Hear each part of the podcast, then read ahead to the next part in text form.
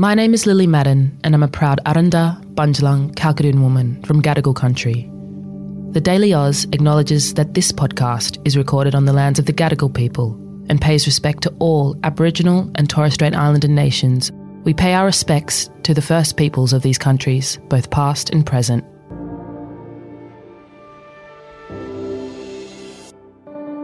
Good morning and welcome to the Daily Aus. It's Tuesday, the 28th of February. I'm Zara. I'm Sam. On February 3rd this year, just over three weeks ago, a train derailed in a small town in the US. This morning, growing concern about the toxic train derailment in East Palestine, Ohio. 11 of 38 tanks were carrying toxic chemicals. This was 100% preventable.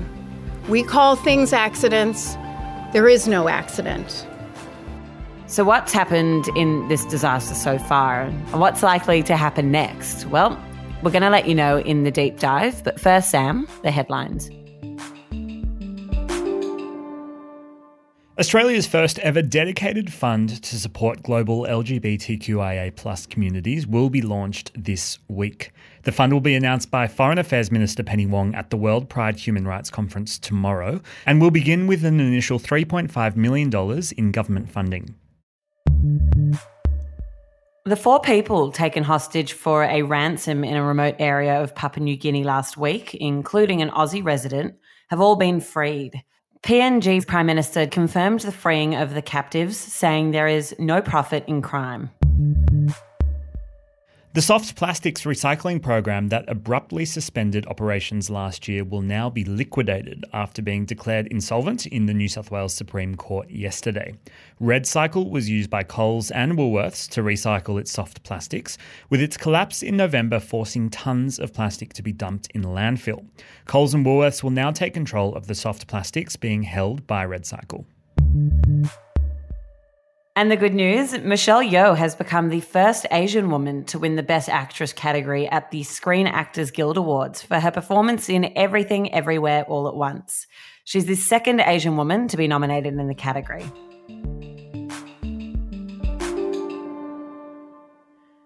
Federal environmental authorities in the US have ordered a temporary pause in the removal of contaminated waste. That's from the site of the train derailment in Ohio. It's the latest development in a story that has been growing and growing for weeks, and it certainly doesn't feel like it's likely to reach any sort of conclusion soon. And if this story is just hitting our radars, what do we need to know about what actually happened? Yeah, so let's start at the beginning. And the information that I'm about to rattle off, we have because of the National Transportation Safety Board in the US. They are the people that have provided information and details of what's happened here. So Let's start on the 3rd of February, which is when a freight train derailed in a town called East Palestine in Ohio. Some of the cars that were derailed were carrying hazardous materials, which then caught on fire. First responders implemented an evacuation zone, and up to 2,000 residents were told to evacuate. There were no reported human injuries or fatalities. Remember, it was a freight train. Although, as we're going to go on to discuss, Sam, and through this chat, it's pretty clear that there are some serious health concerns about long term exposure to the chemicals that I referred to that were actually released by this derailment. Zara, what are the chemicals that we're actually talking about here? So, one of the substances being transported was something called vinyl chloride. It's a petrochemical. It's used to manufacture PVC, which is a type of hard plastic often used to make things like pipes. And when exposed to heat, vinyl chloride can become explosive. So while two days after the train had derailed, responders had gotten most of the fires under control, the temperature in one of those tank cars was still rising. And that meant that the vinyl chloride inside of it posed an explosion risk. So, to avoid that risk of an explosion, officials intentionally released and burnt the chemical only after doubling the evacuation zone to, of course, try to minimize the risk of exposure to people around there. And what happens if someone was to be exposed to vinyl chloride in the atmosphere? Well, vinyl chloride is potentially dangerous and it's associated with increased risks of cancers, cancer like brain and lung cancer, lymphoma, and leukemia.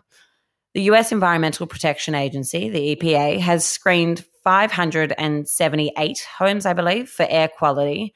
and say that none so far have shown dangerous levels of contaminants.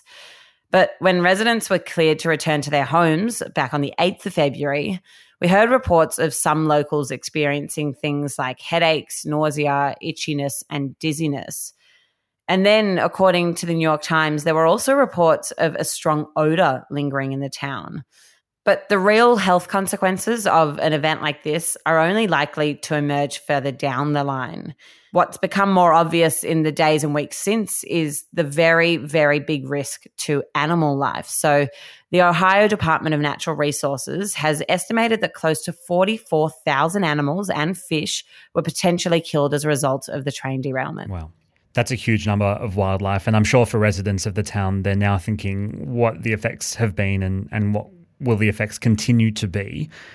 If fish and waterways have been impacted, do we know whether there's been any impact on drinking water in the town? Well, officials there have tested the public water sources and they've said that they haven't found any contaminants related to the derailment, although there has been a fair amount of skepticism that local tap water in East Palestine is safe to drink. This was a segment on CNN a few weeks ago. Would you drink the water in East Palestine? And do you think the officials there who are saying it's safe, they should drink the water too to show the residents that they, they would drink it? And last week they did just that. Here's to you. okay. Local officials gathered together to drink the tap water on camera in an effort to prove that it's safe. It's pretty good water. Good water. Okay, and have officials looked into how exactly this disaster happened? Well, the body that's investigating what went wrong, as I said, is the National Transportation Safety Board. This was the chair of that board, Jennifer Homendy, speaking at a press conference at the end of last week. We've talked to community members who are suffering health effects, have pets who've died, have damage to businesses and homes. But I can tell you this much this was 100% preventable. We call things accidents, there is no accident. Every single event that we investigate is preventable. So now the board will hold an investigative hearing where they'll call expert witnesses and information before forming a final report. And I guess that's when we'll find out more about what has actually happened here and if there is somebody to blame for it. We're going to take a short break. We'll be right back.